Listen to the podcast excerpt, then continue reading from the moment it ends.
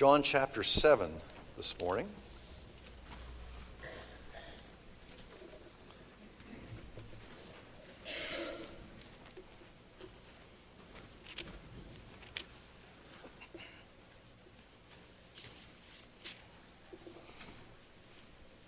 As we work through the, uh, the Gospel of John, we're not going through, we're not hitting everything, kind of picking and choosing just in general as we work through. So we're jumping to John 7, verses 14 through 24 this morning. These things of the, the teachings of life, of course, all of Scripture teaches us about life, teaches us about who our Heavenly Father is, about His character and His control over all things, and talks about you know, man's sinfulness and, and the salvation that is offered in Jesus Christ. And of course, how all those things will be tied up in God's perfect timing. And here we have specifically some things that Jesus teaches us that really shocked some people, and they didn't know what to do. They didn't know how to handle them. So we're going to look at those this morning. If you're able, would you stand with me as I read this passage of Scripture?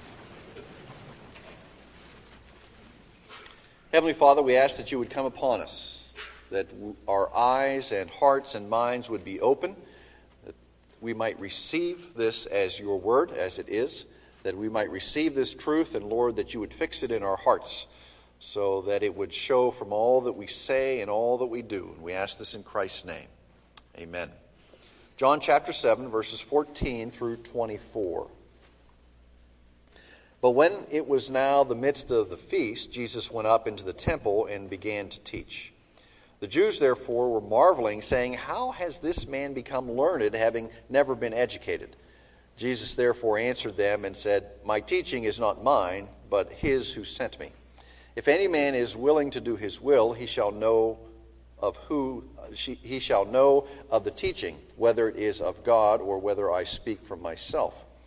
He who speaks from himself seeks his own glory, but he who is seeking the glory of the one who sent him, he is true, and there is no unrighteousness in him. Did not Moses give you the law, and yet none of you carries out the law? Why do you seek to kill me? The multitude answered, Well, you have a demon. Who, who seeks to kill you? And Jesus answered and said to them, I did one deed, and you all marveled.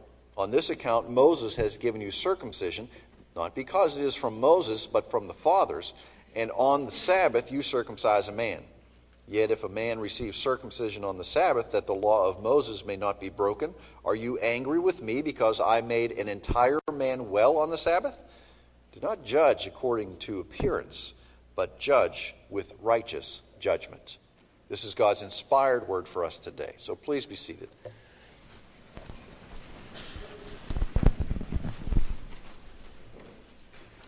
Now, in the uh, limited academic circles that I have traveled, I have heard a phrase used and I am uh, grateful that it was never directed towards me to my face, although I don't know. They may have mentioned it while I was not in the room. And that phrase is, He has been educated well beyond his intelligence. A terrible thing, a terrible thing. Now, what that little phrase means, my, my friends in Texas would also say, Big hat, no cattle. Right? You ever heard that phrase, big hat, no cattle?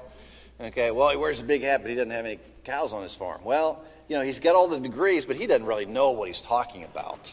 He doesn't have any clue. It might be like, like in education. I have a friend who is um, graduated with, with me from, from college, and she is a math and physics major. And uh, she was uh, working in, in the radiation field and then had some children and stayed home to, to raise those children. And the school district came after her and said, We'd like you to teach. And she says, I'm, I don't have a degree in education. She says, they said, but yeah, you, you have a degree in math and physics, okay, and we want you to teach. And, and the question is, do you want somebody who knows how to teach or do you want somebody who knows the subject? Okay, especially in a, in a field that is so technical as higher math and, and physics and things. And she is now uh, teaching within the district up, up in Pennsylvania. Well, in the New Testament times, the rabbis were very concerned about not relying upon their own authority, but quoting those rabbis who had come before them. Okay, or we would say footnoting them or referencing them. So it would be like, well, our learned teacher Gamaliel says that we are to do this. So in reality, they're not saying that's not my opinion, okay? It's his opinion. And him before him and him before him all the way back. Now, you have to reference, they, they felt they had to reference those people to give authority to what they were saying.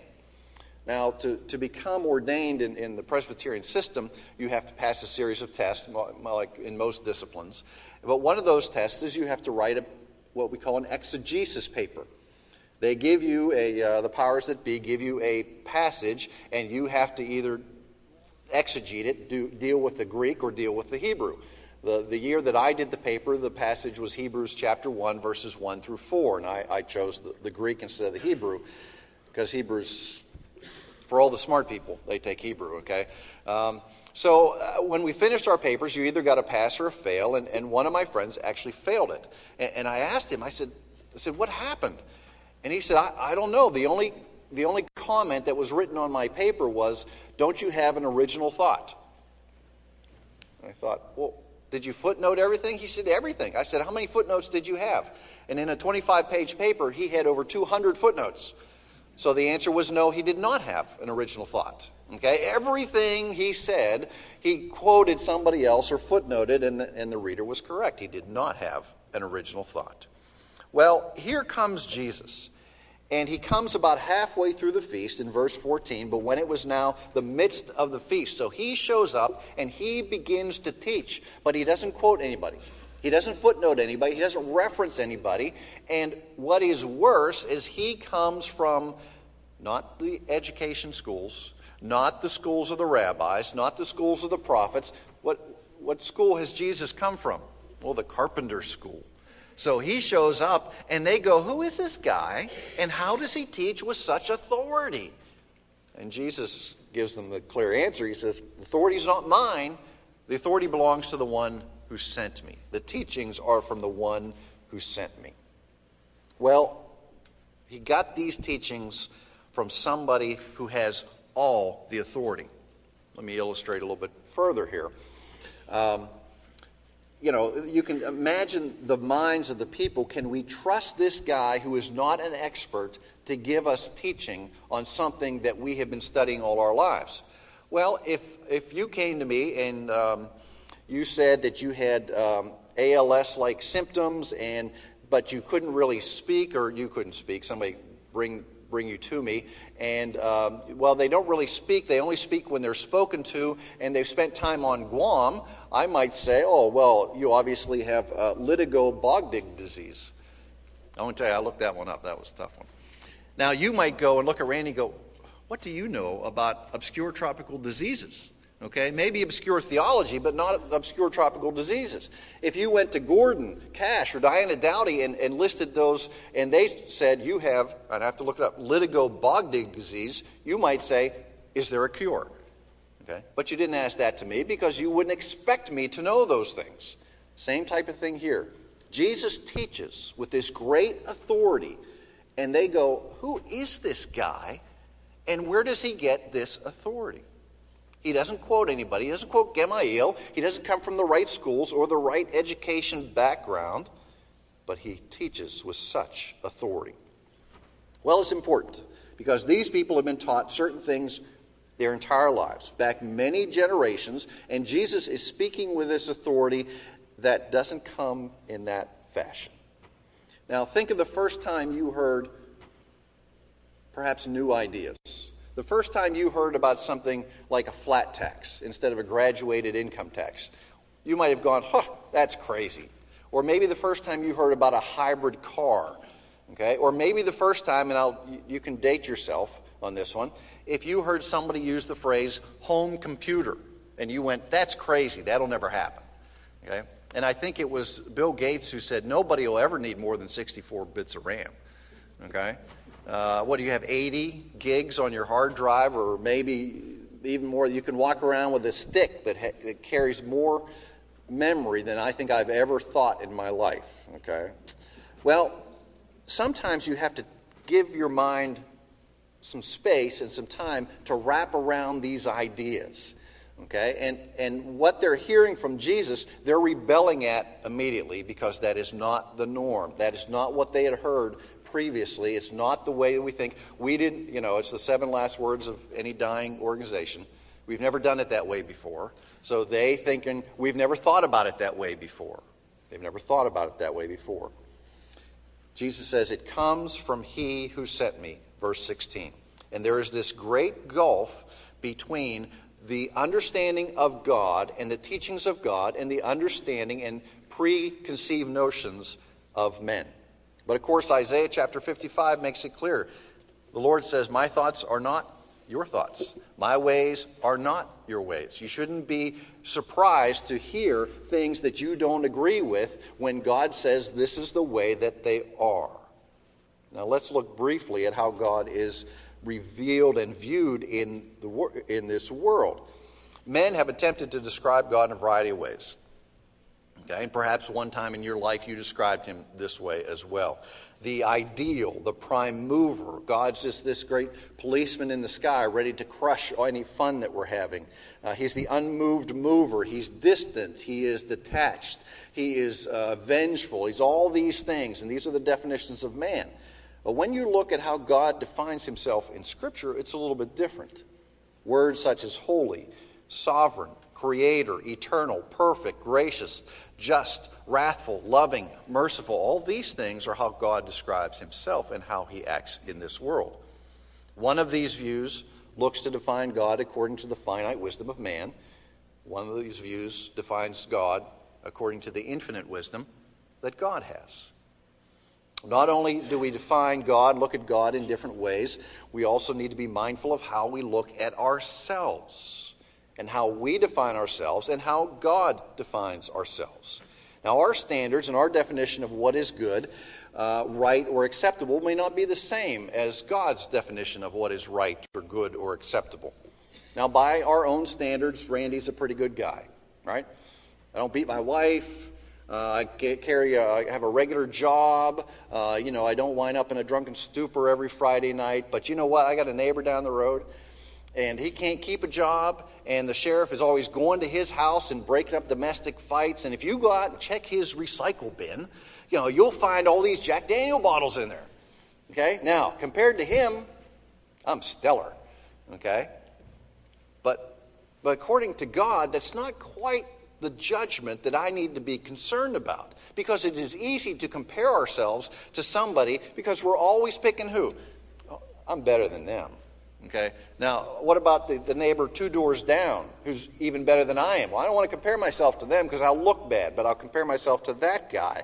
If, if Shaquille O'Neal were standing next to me, he would be tall, right? Okay? If I leave and Goliath comes in, Shaq is short. Goliath was you know, nine feet tall. That's two feet taller than Shaq, okay? It's all perspective. But that's how man looks at things. But that's not the way that Scripture looks at things. Okay? Scripture makes it very clear. For all have sinned and fall short of the glory of God. So who am I comparing myself to? My neighbor down the street? No. God says everybody falls into this category. There is no differentiation. There is no one who is good. No, not one. Everyone seeks after their own ways, their own desires, their own hearts. And the, the difference of opinion between Scripture and man also applies to the teachings of Jesus and the person of Jesus. We find that men said that he was possessed, that he was, uh, you know, a son of Satan as, as he was here in this world. But God said, This is my son in whom I am well pleased. Very different view between man and God. Man said that Jesus was cursed for being crucified, yet that was the only way that our sin could be atoned for if he went and did that. Now, statistics show that almost everybody believes in heaven, and heaven is self defined in most of those studies. Okay? Studies also show that almost everyone, almost unanimously, who believes in heaven believes they are going to that heaven eventually. Okay? And usually it's based upon that their own good works, the quality of their lives. For many, they also believe that there is hell. Um, some believe that hell is now, okay, that on this earth. And if you read Acts 17, that kind of uh, puts a damper on that view that this is hell. There is clearly another one waiting for those who are not in Christ. Well, the doctrine of man is all about what man thinks is right. The doctrine of God is all about what is right. There's a very, very large gulf between those two. And this can often be frightening to us because God's definition of compassion may not be Randy's definition of compassion. God's definition of what is fair may not be Randy's definition of what is fair or right or wrong. There may be a very big gulf between these two. Okay? We might say that that's not fair, but God says, I define fairness according to my perfect will, and you don't always understand my perfect will. You don't always understand what I am doing here in this world. And I may or may not reveal it to you so that you can understand it here in this world. The people to whom Jesus is speaking have in their minds that God is a certain way, that God acts in a certain way, and he acts towards them in a certain way. The problem is that they didn't define this according to God's teaching. They defined it according to their own opinions and their own views and their own judgments about how they felt God should act, which is always trouble. It is always trouble. So they look at Jesus and they say, this, this new teaching, he has no formal training. You know, he makes these claims that he gets it from the Father, from, from the one who sent him. And Jesus goes further. He says, If you've ever seen me, you have seen whom? You've seen the Father. Okay. This is crazy talk in their view. Now, we might say that, okay, well, you know, I'm, I'm pretty good at what I do. Don't I communicate certain things? Aren't I able to, to make it clear to you about the things of Scripture? And say, no, not really. It only comes from the Lord. He's the one that opens our eyes. The story of a guy who, who he was a he attended a church he never believed. Okay, he didn't believe, but he just loved to torment the preacher. Okay, we don't have anybody like that in this church. Uh, but he, he would come and, and just give the preacher such a headache. And then one day, the preacher's going on and on. He's, he's, he's giving them the word. And the guy comes and he receives Christ on that day, on that Sunday. And at the end of the service, the guy comes down, and you can imagine the preacher, he's just all fired up and excited. And he comes down to him and says, What, what, what part of my sermon, you know, you know, convinced you? And he says, It wasn't your sermon, it was your text. It wasn't what the preacher said, it was the Word of God. Okay? Anybody who speaks has authority as long as we stick to the Word of God. Once we veer off into our own opinion, well, I think God is this way. Well, I think it should be this way. We've lost authority. The authority is here in the Word of God. This is the power of God unto salvation. Now, not long ago, back in chapter 5, Jesus healed a man on the Sabbath, and they're still chewing on that. They're still upset with that. Okay, and you can see how he mentions this here in, in a little bit. Let me read a little bit. I'll start in 17. If any man is willing to do his will, he shall know the teaching, whether it is of God or whether I speak of myself. He who speaks from himself seeks his own glory, but he who is seeking the glory of the one who sent him, he is true. There's no unrighteousness in him. It says, Didn't Moses give you a law, but yet none of you carries it out? You seek to kill me. See, Jesus is saying, You are teachers of the law, but yet you are breaking the law in your, in your desire to kill me. Remember the commandment that Moses gave, You shall not kill? Okay, you shall not commit premeditated murder. That's what it says in the Hebrew. And what they are doing is they are planning to kill Jesus. And he says, You're breaking the law. And then he goes on to talk about circumcision. And it says, Okay, you're circumcised on the eighth day. And here you have what happens if the eighth day arrives on a Sabbath. That was considered work. Do you not do it, even though Moses commanded it, but you don't do it? And, and they said, No, no, you do it because that's the command. Is it a command of man? No, it is a command of God. That's why we follow through on these things. And Jesus is saying, You don't get upset with that, but yet I healed a man and restored him, and, but you're upset with that one. See, Jesus is pointing out their inconsistencies, their, their premeditated views of how God acts according to their own opinions. And Jesus says, Do not judge by appearance, judge by what is right. Don't judge by what your eyes see, judge by what you know God says is right. And he says, Why should I believe the claims of Christ over my own view, Randy? Turn to chapter 12 of John. Say, Randy, I'm a pretty bright individual. I've survived this long without listening to Jesus. Yeah, maybe I take some of his ethical teachings and apply them, but why should I really trust his opinion and his view of things over my own? John chapter 12, verse 49. This reiterates some of what Jesus has said back in chapter 7.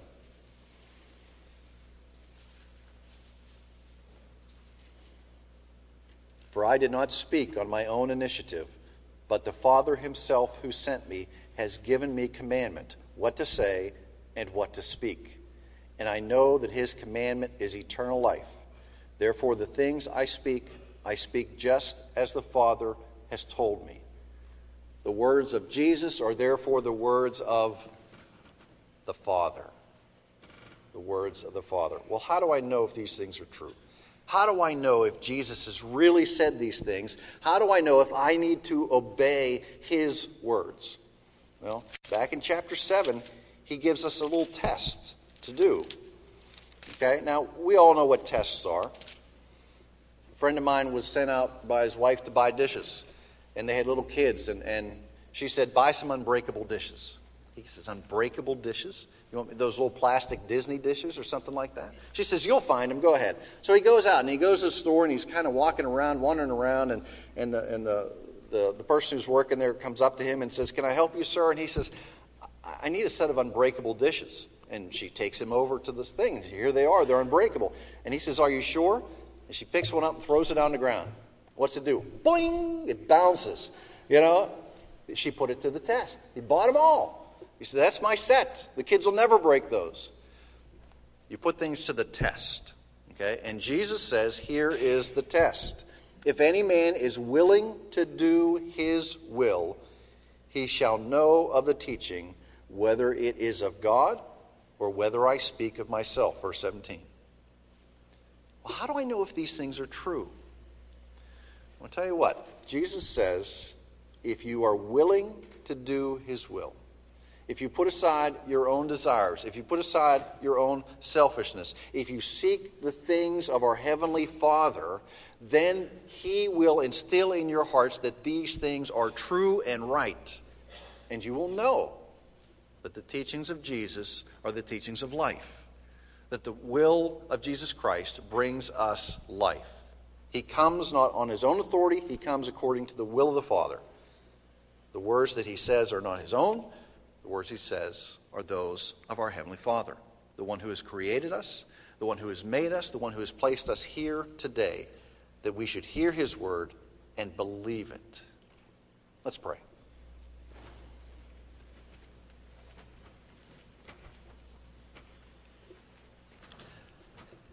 Heavenly Father, you, you have made things very simple. Christ speaks for you. He is your son.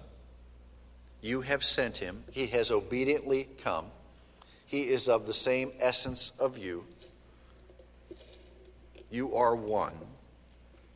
And he has revealed you in this world. Yet there are those around us who do not believe. They hear the teachings of Jesus and they think that is not what I uh, think about what God should do. That is not how I think He should act. That is not how I think He cares about me or looks at me. We see the teachings of Scripture and say, That's not me. That's not what my heart is like. That is not how I act. I'm much better than that. Well, but you tell us you know the heart of men, for you have created us. You know the way that we will act unless you intervene in our lives and provide us with that grace. And Lord, you willingly have done that in the person of Jesus Christ. He has come and laid his life down on the cross, and he has shed his blood to atone for our sin, that we might be able to stand in your presence, not on our own accord, not of our own efforts or work, but purely relying upon the work of Jesus Christ. That as you look at us, you don't look at us through as ourselves, but you look at us through the work of Christ washed in his blood. Heavenly Father, these are the teachings of life. These are the things of Christ. And you say, put them to the test. Put your selfishness aside and cling to them and see if you are not convicted and convinced that these are true. Lord, come upon us today that we might stand before you, not on our own accord, but trusting in Christ. That we might put you to the test and, and put away as much selfishness as humanly possible and cling to these things and know that they are right, for they are the things of eternal life. We ask this in Christ's name. Amen.